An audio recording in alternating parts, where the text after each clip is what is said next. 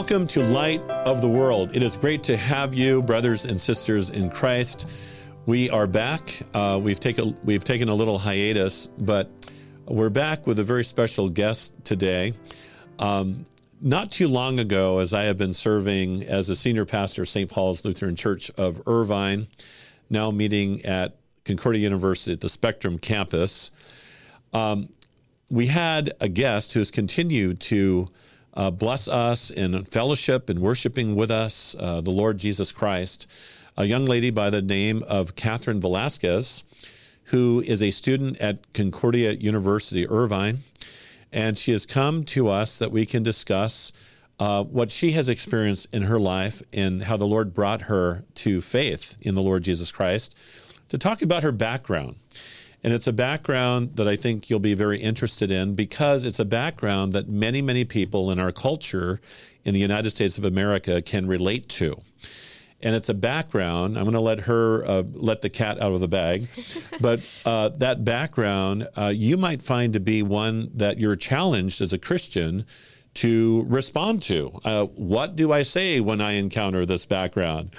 And so uh, I feel really blessed in welcoming Catherine Velasquez to uh, Light of the World. And uh, Catherine, we're so glad you've joined us. Um, it's been a real pleasure serving you. And I, I just love your joy in the Lord, your intellect, um, the way you love the Word of God, um, the, the, way you carry around um, the original Koine Greek with you as you study the New Testament, which is a delight to talk to you about. Catherine and I, before the show started, were just talking about the kenosis in Philippians chapter 2 about how Christ emptied himself mm-hmm. from the original language perspective. These are the kinds of things that we'll talk about sometimes. But, Catherine, I want to thank you for coming because uh, I understand that you would like to share with our listeners some of your past experience. Would you tell us about your spiritual background and where you've been in your life in terms of faith or not faith and Please tell us about it. Yeah, well, in terms of spirituality, um, the entire concept of spirituality of religion is just so foreign to me. In fact, I, I came to Christ just last summer, the summer of 2022. Wow. Um, and never in a million years growing up did I ever think that I would become a Christian um, did I ever think I would believe in God? And I always tell people that though it f- feels so foreign, I also feel like um, I've been in Christ for my entire life, right? Um, I feel like Christ has been there in every fabric of my being, um, you know, ever since He formed me in the womb. Yeah. And there might be a reason for that. So, wow. Yeah. That's so beautiful, if I may, because in Acts 17, as Paul is speaking to the Greeks at the Areopagus, he says to them, in accord with what their poets, their own poets, had written, uh, in Him, that is Christ, we live and move and have our being. Mm-hmm. And this is true whether or not a person acknowledges Him. Right. And, and then he says right. to his people who come to faith at any point that they are among the elect who were chosen before the foundation of the world. yeah. So, what you're saying is absolutely fascinating. It really resonates with the scriptures. Yeah. So, even though at one point, you know, just you weren't actively believing in God, you never thought you'd be in this position you are yeah. today, and yet you can look at your life in toto as being in Christ. Yeah. That's fantastic. Yeah. And even considering Jesus' last words on the cross, tetelestai, right? That yeah. is the, um, I believe it's the perfect tense, or basically there's this idea that it is finished, something has been completed. The per- perfect yeah. tense represents like a completed yes. action. Yeah. And so when we think about, well, when is the kingdom going to come? It's that paradox between yes and not yet, because. The redemption of all of the elect chosen yes. before the foundation of the world yes. in Christ was sealed as soon as he uttered those words. Amen. Um, This is coming from the lips of someone who's been a Christian for a whopping one year. right. So it is finished tetelestai, never to be repeated again. Never to be repeated again. The once and for all sacrifice for all Yes, people done. absolutely. And at that point, um, in this objective sense, your sins were covered by the blood of Christ. He paid for all of them 2,000 years ago on a mm-hmm. hill outside the city gates of Jerusalem. Yeah. That's exciting. And you also mentioned the the now of receiving Christ mm-hmm. in a living faith. And you also mentioned the not yet, Yeah. which will be the manifestation in glory of what he has already done for us Absolutely. since before the foundation of the world. right, right. and So so, yeah. Mm-hmm. So what what was I mean, how would you how would you describe or characterize your status uh, growing up? And I understand there really wasn't this notion of spirituality or believing in God. How would you describe that state yeah. of being? Yeah, well, my parents definitely didn't raise me to be that way. So, my parents actually are not atheists. My parents do believe in God and do believe in some sort of universal moral code that comes with believing in God. But Okay. um, unfortunately, I was not raised in the church. Um, you couldn't find a Bible necessarily laying around in my house. Um, the gospel was not um, shared with me, and I just sort of grew up in a very much um, secular household with perhaps the quiet acknowledgement that there is a man upstairs um, who cares somewhat to a certain extent about what we do. Not quite um, deism, but um, definitely not the gospel of Christ um, either. There was definitely a theism. There was definitely There um, is a God yeah and a sense of a moral code. yeah. which is very consistent with what Scripture teaches in Romans chapter 2 yes. that all people have been given this natural knowledge that does uh, consist of a conscience that's active in recognizing right and wrong. yeah. So your your your loving parents uh, definitely had that, yeah. But as you were growing up with that kind of generalist uh, perspective, you were not in the Word of God. You did not know the gospel. no And where did that take you as you got older? Um, well, my dad, you know, he does believe in God and, you know, I love him so very much because he is probably the best person I know. Um, he takes such wonderful care of me. And I remember praying one night, you know, Paul says in Romans 9 that I could wish to be accursed for the sake of my brethren, referring to the fellow Jews. And I certainly believe that about my dad. And so for Wow. a certain period in our life, he tried taking us to the local Catholic church, right? We would just stand in the back of the church and we would leave um, halfway because we weren't allowed to um, receive the Eucharist, not being like confirmed members or regular Catholics or anything. But he did try, and of course, my dad is Hispanic, and so um, I like him more already. oh my gosh, yeah, yeah, you're, you're describing a loving father, Yeah. and and your love for him reciprocated in the way you've prayed, and and then his um, taking you to church, Mm-hmm. Yeah. uh, obviously led by that moral inclination, his belief in God, Yes. and wanted to, you to be blessed in that experience. Yeah, he he really did want me um, to believe in God, but you know, as soon as I was old enough to kind of reason these things out, um, I remember just leaving the Catholic Church and saying, and I must have been in elementary school at that point, I don't believe in God. I don't believe in God. Um, and we can think about, you know, why that is. You know, I've always struggled with this sort of intellectual superiority, right? Because when I was little, I couldn't find my identity in Christ, for I did not know Christ. Um, and so when the human has this restlessness in their heart, Um, Kierkegaard would probably refer to it as the sickness unto death, and I'm not going to get into Kierkegaard or anything, but basically, when humans don't acknowledge that a fundamental part of their identity is the relationship with the divine, because we are both eternal and temporal beings, there becomes this tension. And so, there's this temptation to find our identities in something else. And so, that's what I did as a child, right? Um, and so I found this um, identity and my ability to get perfect grades or my intellectualism. And I also lived in a culture which stated, well, atheism is the more elevated and intellectual worldview, right?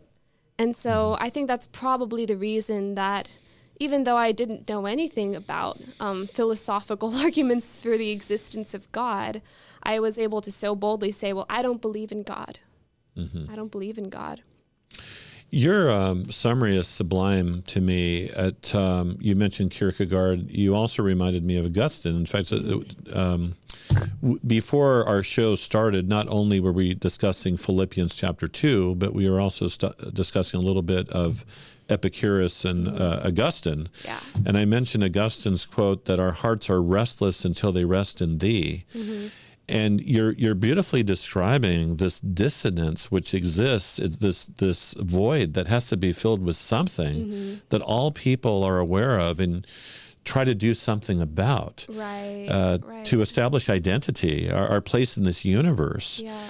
And you were you found handles at the time uh, in intellectualism mm-hmm. and I, I also love what you said you you uh, you perceived that the culture was affirming of that. Yeah. Because in many instances, indeed, there is this perpetuation of this idea that um, atheism is the more objective position. Mm-hmm. It's the more intelligent position. Yeah. And I mean that makes you pretty feel pretty good right. when you're you're resting on that. So you had um, kind of uh, evolved from the um, the, the good fertile ground of, of parents who believed in God, mm-hmm. your dad who was taking you to church, but evolved to this position of bona fide atheism. I saying I do not believe in God. And yeah. it doesn't sound as if this was a vindictive thing. No. It's just something that I'm not buying it and I'm going to buy something else. Right. Okay. Right. Well, what was that like when you were in that stage? Yeah. So growing up, I just didn't necessarily think too much um, about religion. It's almost like you're you're living in this blissful ignorance, right? I didn't think very much about religion um, when I did think about eternity, because Ecclesiastes three eleven says that we have eternity written on our hearts. So it's only natural that a human should think about eternity. I just kind of thought the same thing that Epicurus thought that, or that Stephen Hawking even kind of reflects that you know, I am afraid of death, but it's kind of like the same state you are when you're not being born. Yeah.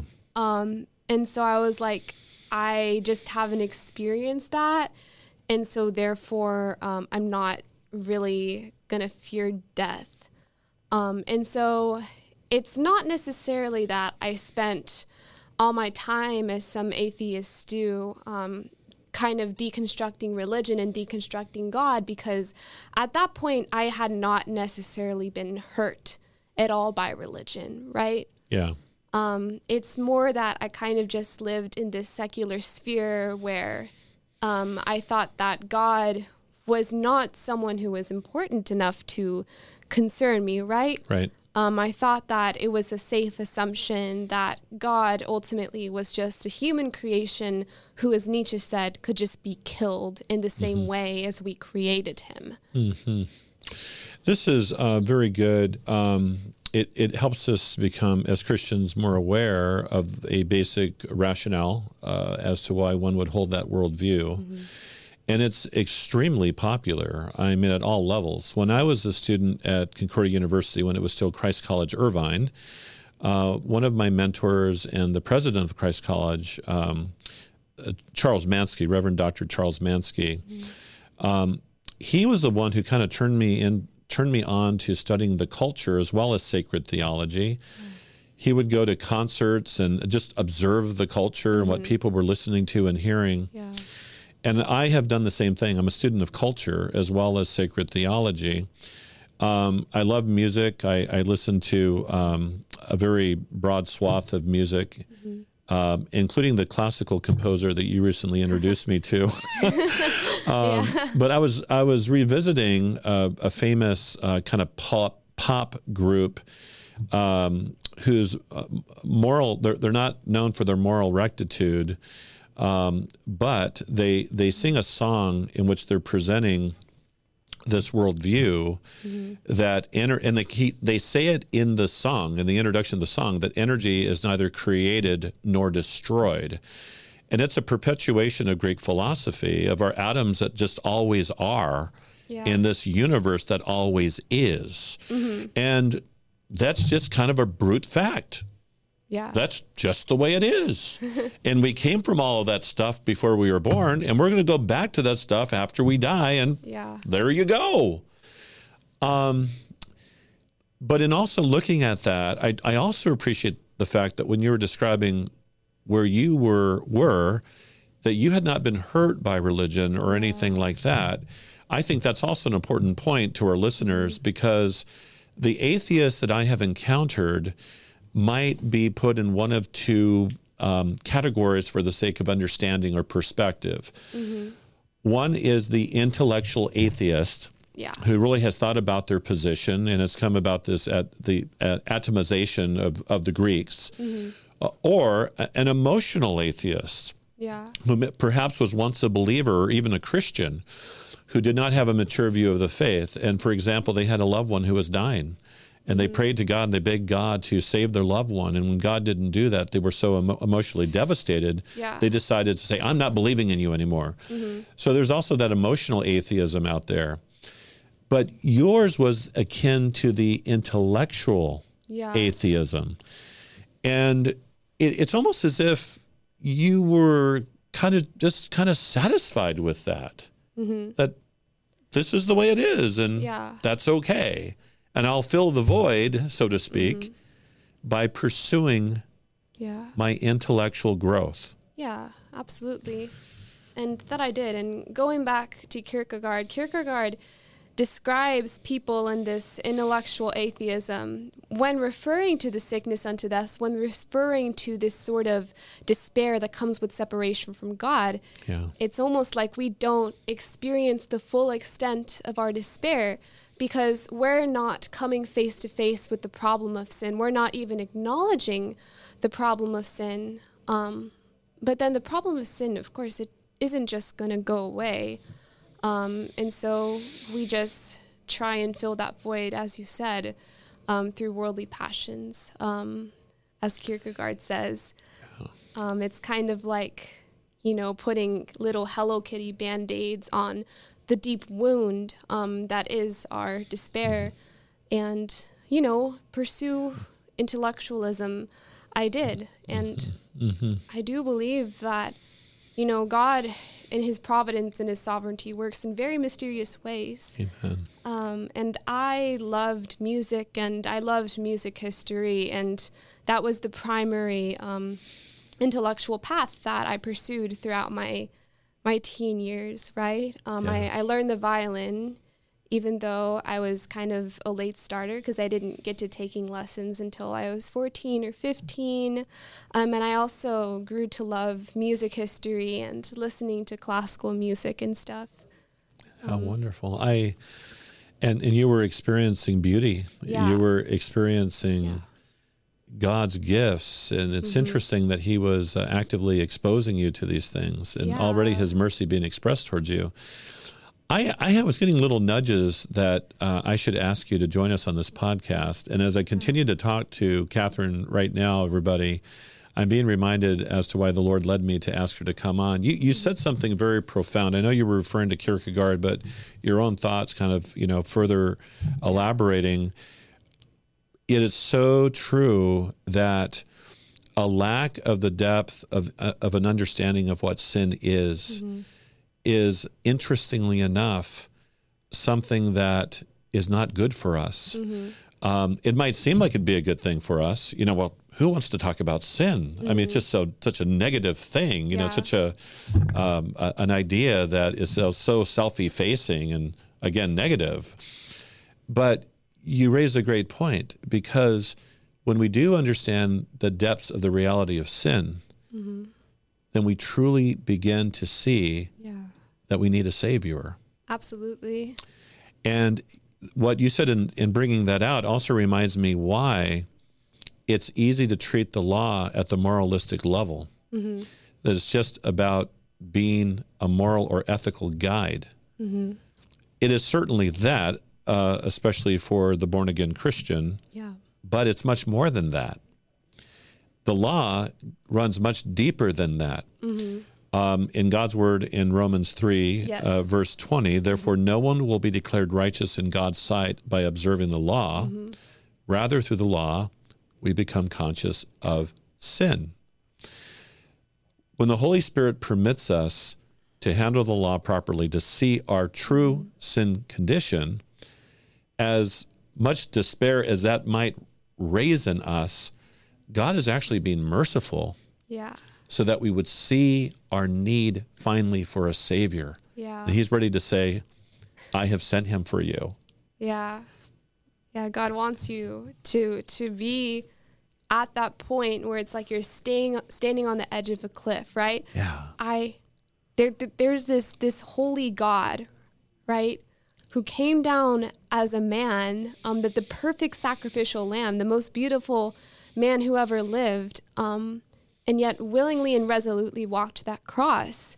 And, and you realize I'm going to have to stand before that God, and He's going to judge every thought and every intention of my heart, right? Everything is going to be exposed and brought out into the open. Yeah. Um, and that it, it just hits you like a ton of bricks and it is incredibly painful but that's really the point um, god wants us at because um, it's from that that depth right? I actually own a puritan prayer book called the valley of vision. It's from that that depth that valley um, when we're just lying down and looking at god's light um, that that's where he wants us because That's a good place to be. it's a good place to be because then um, repentance um, and faith in God, it, it, it can be all the more savored, right?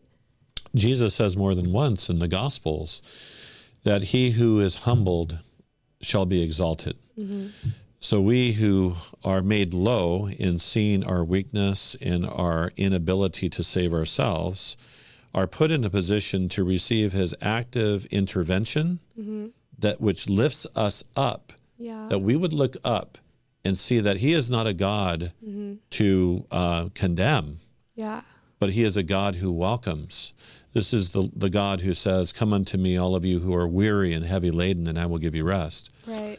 Now, as you were speaking, it occurred to me that some people might think that all of a sudden we've introduced the leap because you were talking about your intellectualism. Yeah. But now you have boldly professed the God who took on flesh. Oh, wait a minute. Yeah.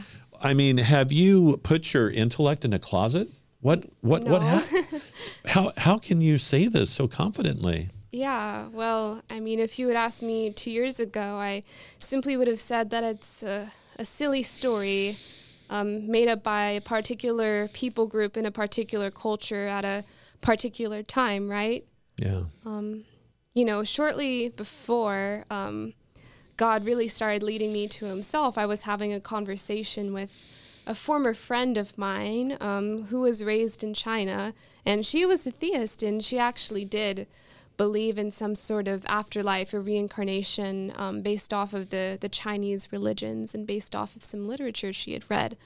Um, and I was like, well, that would be nice and well if um, that were the case, but you know, I, I simply said in my heart, well, the fool says in his heart that there was no God. We can get to sin, the sin problem later, but I'm just saying that at that time, I just said in my heart, well, I, I can't believe that there's, I'm sorry, there's no evidence for that. If it would be cool if there were an afterlife, but we need to be real um, about this world. And I thought there was no afterlife. Um, but praise be to God, I, I wasn't to think that for very long. Um, I said at the beginning of this podcast that I never would have thought in a million years that I would have become a Christian. It just wasn't on my radar. I just didn't see it as a legitimate um, worldview. Um, but um, there came a time in my life um, a couple of years ago um, where I was suffering from a disorder where I was later diagnosed um, obsessive compulsive disorder. Um, and one night I was just trying to avoid um, doing compulsions because I knew that they weren't good for me. And so I was reading a book about my favorite composer. And I said earlier on that um, my main intellectual pursuit was music and music history. Yes. Um, and I'd been listening to this composer, Anton Bruckner, since I was 14 years old, actually. Um, so I had loved this composer for such a long time, and of course, I wanted to know more about him. And so I was reading a biography of this composer. um, and as I was reading the pages, um, it talked a lot about his resolute faith in God, right? Wow. He spent his whole life um, celibate, and it's often caricatured in such a way that oh he just was too awkward to ever find a wife. He just was ever too, too weird to find a wife. And yes he did have a struggle but it amazed me that at one point in his life he actually had a love affair. Um, but due to his catholic faith actually he had a love affair with the lutheran. He he resisted marriage um, even though um, he he had been wanting it for his entire life, right? Mm-hmm. Um, and so his faith meant a lot to him. And um, you know, as Protestants, there are some who accuse Roman our Roman Catholic brothers and sisters of not being in Christ, but mm. um, that that's simply simply not true. I know many who very yeah. much are.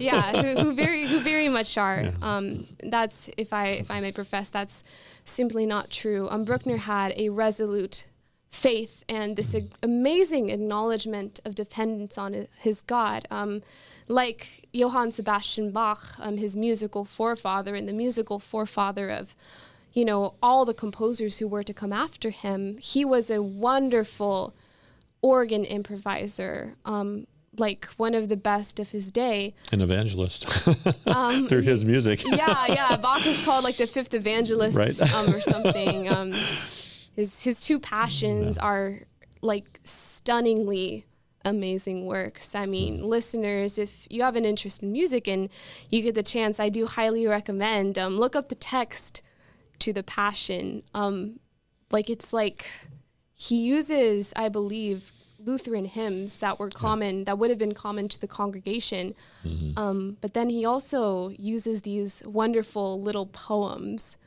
I wish I could quote them, but I'm just saying, like, they're absolutely, absolutely amazing. Um, but that, that yes. aside, so Bruckner, like Bach, was very good at improvising at the organ.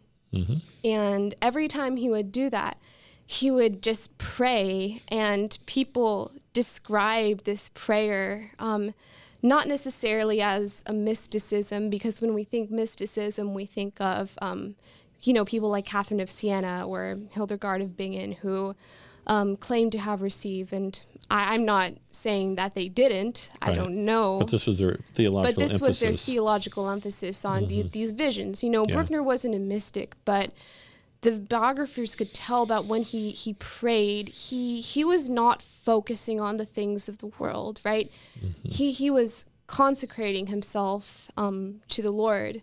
But perhaps the greatest um, example of Bruckner's dependence on God, and the reason I brought up the organ example, is because you know Bruckner like St. Paul kind of reflects in Philippians 3, had every reason to boast in the flesh, right? Right. He he was one of the greatest composers of all time, um, yeah. and yet he he knew that he could not do any of it without the help of the Lord. Um, but going on to his Ninth Symphony, um, he he wrote to a friend, "Well, I've de- dedicated all of my symphonies, you know, as was the custom at the time." To to earthly kings, but now it's it's time to dedicate it to the King of Kings, Wow. my beloved God, beloved God, right? So so God wasn't just this distant figure in his life, this this idea that he held intellectually, but a friend, a savior that had accompanied him throughout his life, throughout his work, throughout all the trials that he had faced. Um, and so he dedicated his ninth and his last symphony to his beloved God. And he prayed that he would be able to finish the symphony, but he wasn't able to finish the finale. And so Mm-hmm. we're actually left with three movements. So, for those who aren't familiar with classical music, the symphony usually has four movements. Um, and we're left with three of those movements. And so, very unusually for a symphony, it just ends on the adagio, the slow movement. It doesn't have this triumphant fortissimo climax or finale. Right. Um, and although Bruckner may not have intended it that way, I believe that God did intend it that way because there's something about that music that God used to to tear the veil off of the eyes of my heart, right? Um, he used he he put his his light, which eclipsed the darkness of my heart, um, using that music. Um, and I have a wonderful quotation that emphasizes this Good. so much better than I could have, and I I really want to share this Please do. um, with everybody because it's so amazing. Um, so it reads Bruckner has been called der Musikant Gottes, God's own musician. And it has been said that each of his symphonies is, in reality, one gigantic arc which starts on earth in the midst of suffering humanity, sweeps up towards the heavens to the very throne of grace, and returns to earth with the message of peace. And before I comment on that, um, I can read the quote of one of his biographers cited at the end of the chapter. Um, Bruckner may be the lay apostle who, with his work, which projects the divine idea into the world in its purest form, may touch the hearts of those whose ears are closed to the preaching of the churches. He can become the mediator, leading from materialism to spirituality, from disbelief to true religion. And there's just so much in that. And the reason I believe God did not allow Bruckner to complete the Symphony Number Nine is because the Adagio, it's unprecedented in music because it it has this this climax towards the end of the movement where the entire orchestra just just crows a dissonant chord, um, just utter cacophony, utter chaos. Um, and still, so instead of the music building up in tension and having that tension released, as is common, as is typical in music, there's just this inevitability that leads to this this cry of of help, right? This scream. Um, Who will the- save me from this body of death? Right. A- absolutely, absolutely. Um, that's that's a really good way to put it. Um, and so there's this climax, and the music comes to a silence. It comes to a halt. Um, but then somehow um, the music quietly finds its way back. Um, and and the ending, it's really indescribable. But Bruckner quotes um, a couple melodies from his earlier works, um, but it's just two minutes of of peace. Um, and Wow. I like how this biographer emphasizes peace because, um, you know, we talked about that restlessness of heart that everyone has, whether they like to acknowledge it or not. And Jesus says um, in his farewell discourse in the Gospel of John, My peace I bring to you, I do not give as the world gives, right? Amen. A- a- and it's i just feel like um, god communicated to me through this music, um, through the music um, that was written by Bruckner towards the end of his life, that was written by a servant of God um, mm-hmm. who knew that he had fought the good fight. Yeah. He had finished the race, right? He had mm-hmm. the crown of glory waiting for him. Um, when Jesus was finally going to embrace him, he had that peace waiting for him, right? I think yeah. that God certainly used that music yeah. to communicate um, his peace. And I love the quote at the end, too, because at that time I was just this atheist who saw myself as intellectually superior to everyone. um, I was very, I was a very, very prideful person. I saw myself as intellectually superior to everyone. Praise be to God that I don't anymore. Um, but I wasn't gonna listen to anyone from the churches, right? Um, I think I was far, far beyond that due to my pride. Um, and so God did not use a pastor or an evangelist initially to communicate the divine truth, um, the divine idea to me, um, but instead he used Anton Bruckner, um, his servant, as as a mediator. Um, and so after I put down that book, um, I wasn't convinced at all that God existed, right? Because five minutes ago, I was just thinking about how stupid it was that Bruckner believed in God. I was like, that's so cute, but I actually tried to reason my way out of his belief in God, right? I thought that it was due to his obedient and obsequious nature that he believed in God, that he wanted to have this imaginary, to say it crudely, but this is what I was thinking, sky daddy in authority, mm-hmm. right? I thought it was because of his nature that he believed in God. But then something very strange happened, right? Something that I wasn't um, willing to consciously acknowledge. So I put down the book and I, I take out my journal, expecting just to journal as I normally did. But then I wrote, I believe in God Almighty and in the Lord Jesus Christ. And I just didn't know what to do with that. Um, because on an intellectual level, I did not, right?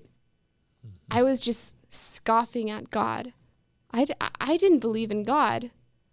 Um, so again, I, I, I didn't know what to do with what I just wrote. Um, and so a couple days passed by, and I can't exactly get over what what happened, right? Um, and no matter how much I tried to question it, I I just couldn't, right? Um, I even have a recording of myself saying that a few days after that experience happened. I, I used to take recordings of myself as like little video diaries, but I I just couldn't question that, which was so strange because I I was about to be diagnosed with this with a disorder. I was suffering from a disorder where you literally question every fabric of your being, um, mm-hmm. and yet when I thought about this idea that God had existed, an idea that I had rejected my entire life, all that I could feel was this inexplicable sense of peace. I I couldn't question or deny that God existed, even though I literally had an anxiety disorder um, that makes you question everything, right? That makes you ruminate and, and pick apart everything. I couldn't pick this apart. Um, and so I had knowledge that God existed. And so um, I was really into, I guess, conservative politics at the time. I loved politics.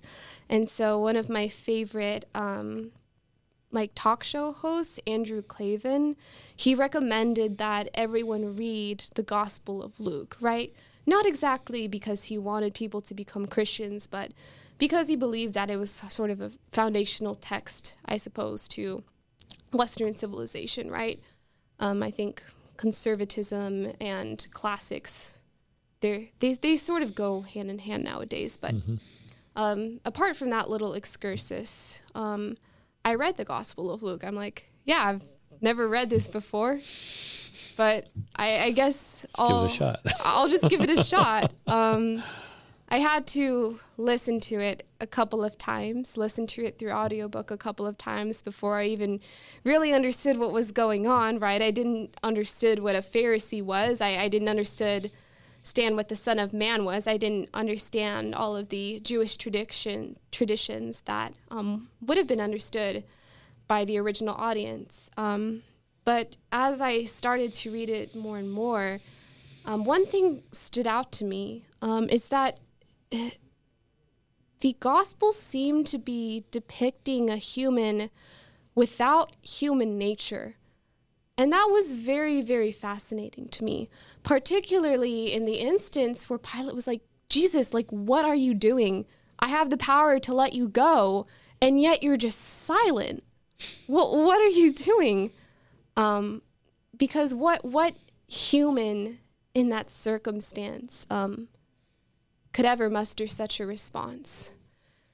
I, I don't know. Um, and interestingly, I was not the only one to notice that. It says in Isaiah 53 um, that, like a sheep led to slaughter, or like a lamb who was silent before the shears, he opened not his mouth. I think the verse starts with, He was oppressed and he was afflicted, and he opened not his mouth, right? Yeah. Um, and the phrase, he opened not his mouth, is actually repeated at the end of each statement, right? Kind of that parallelism you see in, in Hebrew poetry. Yeah. And so it's so fascinating that what the Holy Spirit um, led me to, to notice about Jesus um, that was prophesied um, hundreds of years ago um, by the prophet Isaiah, right? And that's fascinating. So that was the first thing I noticed as I read scripture. Mm-hmm. Um, but I, I, didn't stop at, at, the Gospel of Luke in, in my search for truth, in my search to explain why I I suddenly believed that there was a God, even though it seemed to defy everything I thought at an intellectual level. Um, I also read the rest of the New Testament, right? And I, I noticed another motif. Um, that we are dead in our sins, right? St. Paul says Ephesians 2 1. Yeah, in Ephesians 2, like or even Romans 7, when when the law came, I I died, died right? Yeah. You were dead in your trespasses in which you once walked, right? Yeah. Um, and so so many other instances, Romans 6:23, the wages of sin is death, right? Right. Um, and I didn't know theology at the time, so I didn't know that mortality was actually a punishment in the Garden of Eden for sin. Um, but but one thing was was made clear to me, right? It wasn't that God hadn't made it clear to not only me but all of us that He existed. Um, it's that my sin was the cause of me separating myself from the Savior I had seen on the pages and the Savior I had come to adore on those pages, right? It, it, it was the sin causing me to um, relentlessly pursue things of the world, hoping that I would find satisfaction. Um, but it only leads to this numbness, um, this dissatisfaction, the, this deadness inside, right? Um, and I've always find it interesting that in Romans chapter 1, St. Paul says that it is by our unrighteousness that we suppress the truth about God. For what can be known about God is clear to us because, or clear to them, or clear to us because God has shown it to us. His invisible attributes, namely his eternal power and divine nature, yeah. have been clearly perceived ever since the creation of the world and the things that have been made. Amen. So they were without excuse we, we know God, but we don't give thanks to Him or glorify Him as God. Um, and so I think St. Paul is, is painting a picture of humanity that, that sees God, right? That, that sees the evidence that there must be something behind this, this beautiful earth that has been created, right? Um, you know, mm-hmm. we can get into the arguments for God existence, but St. Paul is p- painting a picture of humans who know that God exists, But because sin infects our reason, we suppress the truth about God, right? It is only when we suppress the truth about God by our unrighteousness, by our sin, um, that our hearts are darkened and we turn to worldviews like atheism. We turn to idolatry, worshiping the creature, as St. Paul continues to say, instead of the creator. And so I think what I realized at that time, you know, it atheism did not come from my superior reasoning skills. Um, because who, who's really to say that, I don't know, David Hume is correct? The materialists are correct rather than, I don't know, Aquinas or Anselm or Descartes, or like Descartes' ontological argument. What I'm saying, I, I don't necessarily think um, that it's our, our intellect alone that causes atheism. Um, it's our sin um, perverting our reasoning. We know that that sin perverts every aspect of our human nature, including our reasoning. Um, so I suppressed the truth about God. But then once once I realized um, that I had I'd spent every moment of my life living for myself, um, and that sin was the real reason that I had isolated myself um, from my Savior. Um, I, I, just didn't want anything to do with it, um, my sin anymore. It was like that moment, you know, that St. Peter says, Lord, to whom shall we go? You have the words of eternal life, right? Mm-hmm. Um, and so, you know, faith comes from hearing, hearing from the word of God, says in Romans chapter 10. And, you know, um, at that at that moment, I was reconciled, and that um, tension that Augustine talks about um, was finally was finally expelled in me. How fantastic! And this is uh, the kind of testimony that I love to hear because this is not about any kind of self-aggrandizement. This is really giving glory to God, giving glory to His Word that found you and uh, His work upon you. Uh, it's also exquisitely complementary to the revelation we have in Holy Scripture. We, we don't have to receive the gospel from a pastor or an evangelist um, necessarily, uh, though God does send pastors and evangelists out to preach and to reach people. But God's uh, overarching plan is for the, the royal priesthood, the Christians, to go out into the world as scientists, as engineers, as composers, and to do what they do to touch other people with the Word of God through their special um, spe- their specializations in their field. And you encountered such a royal priest. Mm-hmm. You encountered one who was putting the Word into his work, and he testified to his living faith.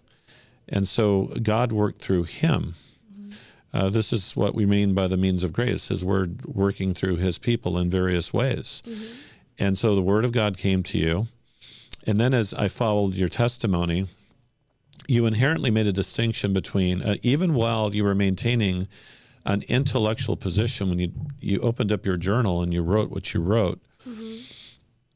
it's like you were testifying in, in, in just a wonderful way the difference between um, natural knowledge that may lead to a natural position or intellectual position and special knowledge, mm-hmm. an insider's knowledge. Yes. It's it's distinct.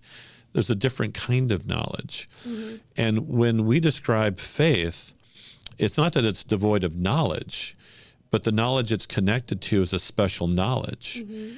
And a special volition that brings an acceptance to God, even while our natural intellect may militate against it, and ultimately a trust on this side of the ledger, speaking about special knowledge over here, special yeah. revelation leading to special knowledge, or also what we call faith. Yeah. And natural knowledge resting on the natural intellect that can lead to different world views. And you're describing this as part of your conversion process. Mm-hmm. But just so we all know, this uh, dichotomy doesn't fade away after you're converted. Mm-hmm. Yeah. it's always there. Absolutely. It's always there. And, and this is why Paul teaches about the old man and the new man Mm-hmm. as he does in, Rev- in Romans 7 and Galatians 5. Yeah. Um, but I, I love how your testimony includes both. And and the world doesn't like that. It's not neat enough. It's like, well, come on, what was your position? You're either here or there, and you're like, yeah. Um, but God had brought was bringing you into faith, even in the midst of the intellectual tradition you had held to at the time. And as it advanced, then you went to the Gospel of Luke. Yeah. And uh, as you're describing Luke, I mean, I'm getting all excited at this point too. And you know, this is uh, also the gospel that's known for um, depicting the Lord Jesus Christ's universal compassion, Yeah. touching children, women, uh, crippled, lepers, Yeah. Gentiles, Jews, everybody. Everybody. And he is fully human, and yet, unlike mm-hmm. any other human, and what you led us to in terms of his that moment before Pilate, mm-hmm. he was silent. Yeah. He was unafraid. He was trusting in the Heavenly Father. Mm-hmm. He knew exactly what he was doing. Yes. And for us to read that, we realize we're encountering something uncanny. It's something that we can't imagine any other human being doing, as you were saying. Yeah. And so you were further drawn to Jesus Christ. Yes. And so this this faith that God had given you was growing. You still have that intellect at the same time. And much of it now is uh, what we might refer to as a sanctified intellect that also corresponds to your faith. Absolutely. Why is your faith, why is our faith not anti intellectual? Yeah. Well, for many reasons. I think of the entire discipline of theology, right? Theos and logos, words um, about God, right? Um, and so, That's know- theology. She just broke down theology for us.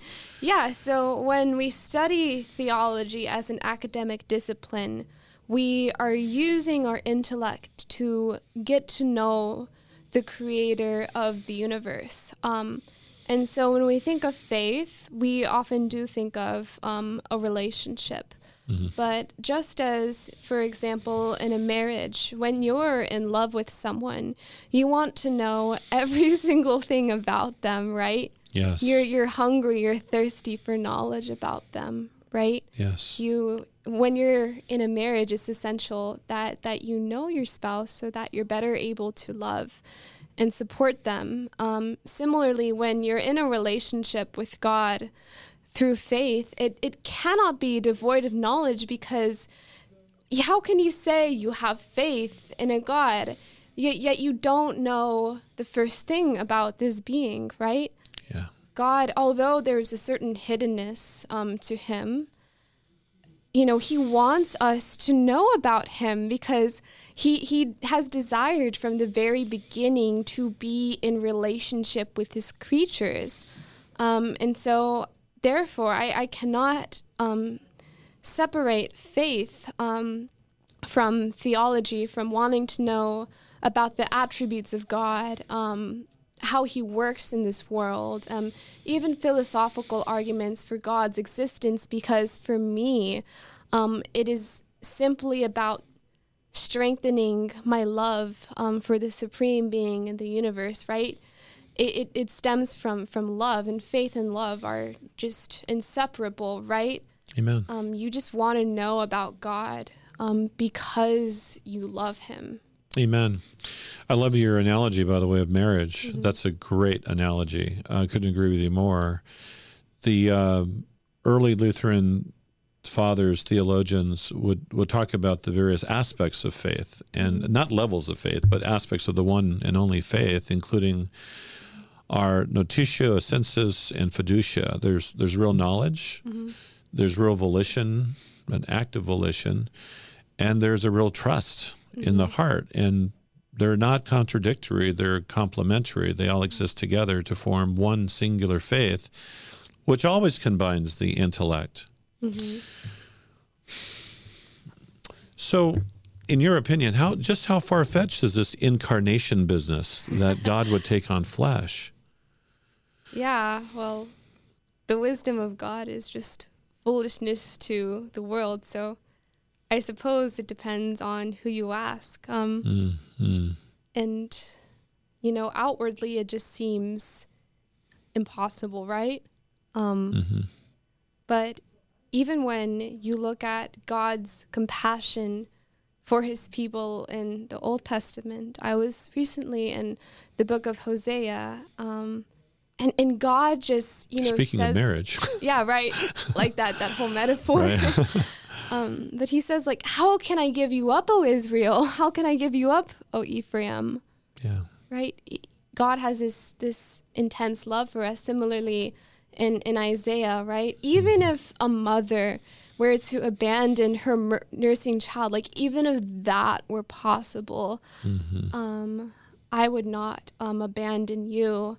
And so we, we see that God desires this intimate closeness to his people. Um, yeah. And that's fulfilled um, in the in the incarnation, right?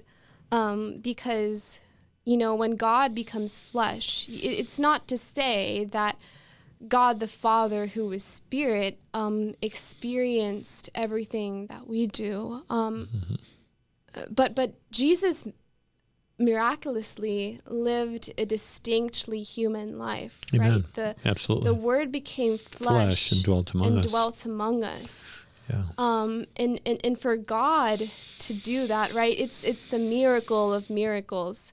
Um, it's yeah. something that's um, beyond our comprehension. And yet we can also see it as a natural extension of his character, right? Yes. Um, to desire to be near us. Yes. Right. That's um, elegant and logical at the same time. And I, you know, you're you're right. Depending on who you ask, you're going to get different answers always. But this is something that we certainly believe, teach, and confess is a miracle, and that means, among other things, it's hard for us to believe. Mm-hmm. But that's not to say that there isn't anything in atheism that is hard to believe. it's, it's, certainly not to say that atheism doesn't hold certain tenets that cannot be mm-hmm. evidenced or demonstrated. You need a certain amount of faith to perpetuate atheism, mm-hmm. to stick to the claim that the universe just is a brute fact. And in spite of the law of cause and effect, mm-hmm. here's an exception. It's a grand one, and you yeah. just should believe it. You should have faith in that. Yeah. And and in that respect, Christianity in that respect isn't any different. Uh, we're also we have a lot of objectivity going on, a lot of logic going on, a lot of intellect mm-hmm. going on in our position, but it is a faith position. And I guess both of them are at the end of the day, but yeah. we say which one let's check out the credentials now. And and our God is the one who did what He did for you. Mm-hmm. And His Word had this inexplicable effect upon you. Right. And we read about this all the time in the Holy Scriptures. Mm-hmm. So I'm I'm just excited about what you've shared with us today. Now, did did you? When did you find yourself actually attending a Christian church? What, how did you take that step? Yeah, again, never in a million years would I have thought that I would go to a church, but yeah. You know, so obviously I came to faith in Christ. Yes. Um, this this summer, shortly before my second year at my local community college, and um, there was a local church that actually had students um, evangelizing, um, and so I was like, oh my gosh, couple couple brothers and sisters in Christ there, mm-hmm. and so I just went up to them because I knew that I had to find a church, right? Wow. I don't think I quite understood, right, yeah. the significance that we are yet a limb within the body of Christ, um, mm-hmm. that it's essential for um, us to be a part of the visible church. But there was something in me that knew, like, okay, hey, you can't just like do the spirituality thing on your own and just keep it in your mind, right? Yeah. You, you got to go out. And so I sort of just voluntarily like, hey, wow. can I come to to your college ministry? Wow. Um, so no one like told you to go to church. No. But this is intuitive. You was like, you know, this is this feels right, and I'm supposed to be drawn to other Christians. Mm-hmm. So you asked if you could attend, Yeah. and you did. I did. Yeah. It was scary because at that time my parents weren't really aware that I had come to faith in Christ. I didn't think that they would be like angry. Yeah. I just thought that they would be shocked. And so I didn't want to share. And so here's me, right? This girl who who can drive by herself. And even if she could, I don't like to go places without my parents knowing, right? I had to ask to be driven to to a church, right? Wow. A- And like we hadn't been to church in years. So Right. this it, it sort of just came out of nowhere. Wow. And so Yeah. that that was like a very scary step. Especially from their perspective. Yeah. like I don't know what was going through their minds, but um, they were very, very gracious. Yeah. Um, it wasn't as difficult as I had made it out to be. How wonderful. Yeah. Um, Says a lot about your parents again. yeah. Very loving, very supportive. Very loving, very supportive. Yeah, most certainly. And I'm I'm so so grateful to that. Yeah. So I just started attending um, the local church. Yeah. Um, And recently you've been coming to St. Paul's. yeah. We're so thrilled to have you. Uh, I'm absolutely thrilled to be here. Wow. You had quoted a text from um, Romans uh, 1 that I was going to mention. Yeah. Um, Romans 118. For the wrath of God is being revealed from heaven against all ungodliness and unrighteousness of men who in their unrighteousness suppress the truth. And you were bringing out how we can understand that suppression. Um, isn't it quite pervasive in our culture today, the suppression? It's like, and I, mm-hmm. I love the way you were describing it because everybody knows in a way that there is a God, Yeah. but I'm going to suppress it. Mm-hmm. And I picture being in a swimming pool with one of those big beach balls. And you press that guy down, and it's kind of hard because you know it's big mm-hmm. and it, Yeah. it's displacing a lot of water as you're pressing it down. You kind of have to hold it down. You have to try to hold it down, but mm-hmm. look, it's gone. There's no beach ball. right. There's no God. Right. But all the while, you're suppressing it. Absolutely. And it, this seems to be just a pandemic of this suppression. It is. What do you think we should do about that, Catherine? You know, it's it's rather strange and I've been thinking a lot about this and recently my dad actually shared with me a song from the 1970s. Um, obviously, that countercultural hippie movement was taking place that I think is reflective of what we do in this culture. And it's incredibly fascinating because it's called One of Us, right? Says, What if God was one of us? Just a slob like one of us. I remember the just a- song. just a stranger on the bus. Yeah. Um, but then the the second verse or the second stanza it says, "Well, if God had a face, would you want to see? And would you want to see if seeing meant you would have to believe in things like Jesus and God and heaven and the saints and all the prophets, right?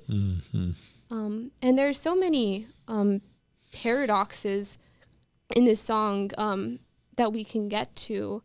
Um, but the thing is that, in a sense, this song conveys a lot of truth that God actually did become one of us. He wasn't um, a slob in the sense that he he has a sin nature, um, but but he was an infant in an animal feeding trough, right? Yeah.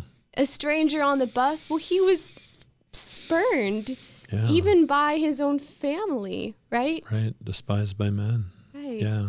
And, and, and so I I don't know Yeah. exactly um, how to take on the culture, Yeah. um, but really um, presenting the gospel in a holistic way, right? Amen. if we focus too much on the the nearness of God and the incarnation and the attributes that Jesus Christ in his humanity by emptying himself by taking on the likeness of a human not that he wasn't fully human that would be a heresy but um, so we we should absolutely emphasize um, the incarnation um, because as Yeah. Saint Fa- Paul says also to the Areopagus God is not far from either one of us Mm-hmm. um, but it's also um, very very important that we um, also give light to the fact that um, God, um, though He is holy, right? Mm-hmm. I think as I'm trying to think about this, the the incarnation is both an example of God's nearness and His distance. His distance because the only reason why the incarnation is necessary is because of God's holiness. You know, Hebrews 2:17, he had to be made like us in every way in order to serve as a merciful high priest, right? Amen. Um, and the reason why Jesus is not merely a human being, but um, God, you know, I think Dr. Steve Parks, one of my professors, told us it's because, um, you know, in order to give us perfect righteousness, in order to give us life, in order for us to have life in Him, will only God, no one is good but God alone, right? Right. Only God has that righteousness. Only God has that life. Um, and so um, We love Dr. Steve Parks, we by the way. Dr. Parks. and yeah. if Dr. Steve Parks is watching this, I love you too. Oh. I had the privilege of catechizing that man, and I love him dearly. He's Yeah. he's a church son. That, that's very well said. I know I put you on the spot on that last Yeah. question, and the the reason I did, I was I wanting this opportunity to say to all the mm. Christians watching that we are called to perpetuate that incarnationalism of the Lord mm. Jesus Christ. yeah. The Lord Jesus, who took on flesh, who is the light of the world, has shown His light upon us. Mm-hmm. I, I talk about this in a recent book, and in that in that book now, He is in His people. He is in His Christians. Mm-hmm. And he's still incarnational. He is mm-hmm. still coming to us in real life. And the last thing that atheists need are Christians who are, you know, drawing a line of demarcation Yeah. and being argumentative and saying you're wrong, I'm right. And uh-huh. But people who like Jesus Christ will enter mm-hmm. the lives of people who don't think the same way, who don't have the same worldview, who show the love of God. And for those who are leaning towards more of the intellectual atheism, who will certainly speak to people about their concerns intellectually, mm-hmm. but will be different from the rest of the world to say, I care about you. Yeah. I want to be here. I want to befriend you. Uh, Jesus was always sitting down having meals with people who, uh, you know, the Jews were Yeah. somewhat upset about, like, why are you eating with those people? And for those uh, atheists that are more on the side of the emotional spectrum because they've been hurt, we can empathize, we can weep with those who weep, and again, bring that incarnational presence of the Lord Jesus Christ. Mm-hmm. Just as you were drawn to brothers and sisters in Christ on campus, you just intuitively knew that this was something you should do now that you knew Jesus as your Savior. Mm-hmm. Christians should be intuitively drawn towards atheists Yeah. and befriend atheists who are loved by God just as much as we are, mm-hmm. for whom Jesus died just as much as as he did for us, mm-hmm. and for whom Jesus is calling to know him as he continues to call us on a daily basis to know him. Yeah. To be the composers and the scientists and the athletes who will enter into life and touch people that many pastors and evangelists can never touch. Mm-hmm. But that's okay because we are the royal priesthood. So now, with your experience, having come out of atheism and discovered the things mm-hmm. That you know, what do you want to do with the rest of your life? I know I'm sure you're praying, Thy will be done, Absolutely. but what are your interests, just out of curiosity? Um, what are my interests? um, well, certainly in apologetics because I I do wish I could have answered that question, but I think Yeah. what I was trying to to get at Yeah. is, you know, don't remember if it was St. Paul or St. Peter who said this, but let your reasonableness be known to everybody, right? Yeah. um, you know, Christianity is is more than a reasonable worldview. Um, it's the lion of worldviews, mm-hmm. and that's why um, we don't have to shy away from sharing the miracle of the incarnation. Right? We don't yeah. have to shy away from giving a holistic view of the gospel, which is, um, you know, mm-hmm. both law and gospel. Right? Yeah. Presenting that um, to people. Amen. Right. Um, and as as we do this, right? Yeah you know, even as we learn in high school, right? Ethos, pathos, logos, right? Yeah.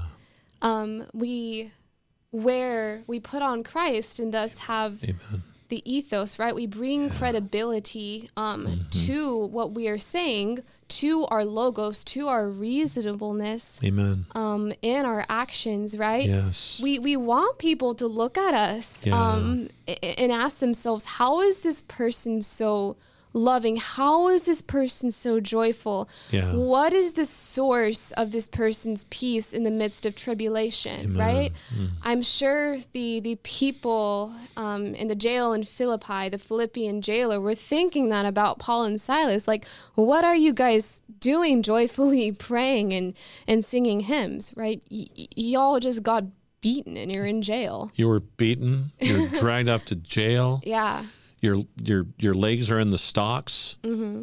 and at midnight you're singing praises to God. What's up with these people? Right. What's going on?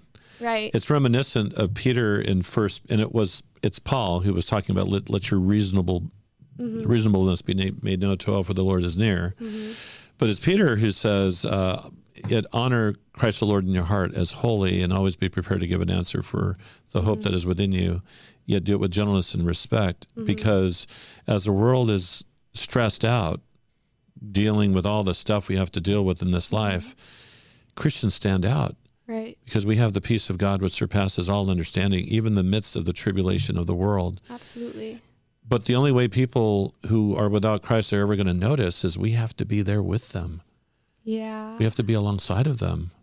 We should be having lunch with them and loving them because mm-hmm. Jesus loves them too. Right. I have a suggestion for you to consider. I think that as you are an active student at Concordia University Irvine, you should talk to the professors and the dean there uh, at Christ College and talk to them about starting a master's program in Christian apologetics at Concordia University Irvine. Yeah. So then that's something perhaps you could help us develop there. Yeah. Wouldn't that be something? Yeah. Wouldn't that be something? Yeah, yeah. Just a thought. Just a thought. You never know what I'm going to say on this show. Yeah. Catherine, I cannot thank you enough for joining us. This has been a sheer delight. we have loved having you. We hope you'll come back. We'll find another reason. Maybe talk about apologetics. Get the others yes, here. Yes. But we want to thank everyone for joining us here on Light of the World. Um, we pray that during this Advent Christmas season, that you're able to soak in the Word of God and how much He loves you, why He came and to know, again, that peace of God which surpasses all understanding. So for now, the Lord be with you, and thanks again for joining us on Light of the World.